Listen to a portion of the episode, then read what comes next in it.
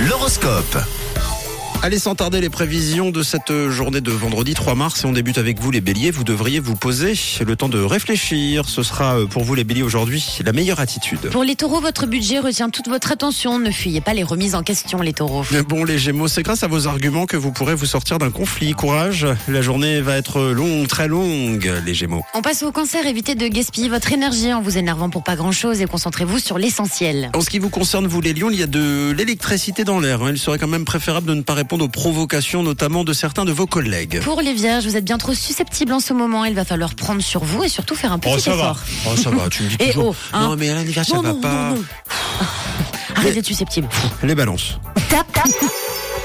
Voilà, les scorpions maintenant.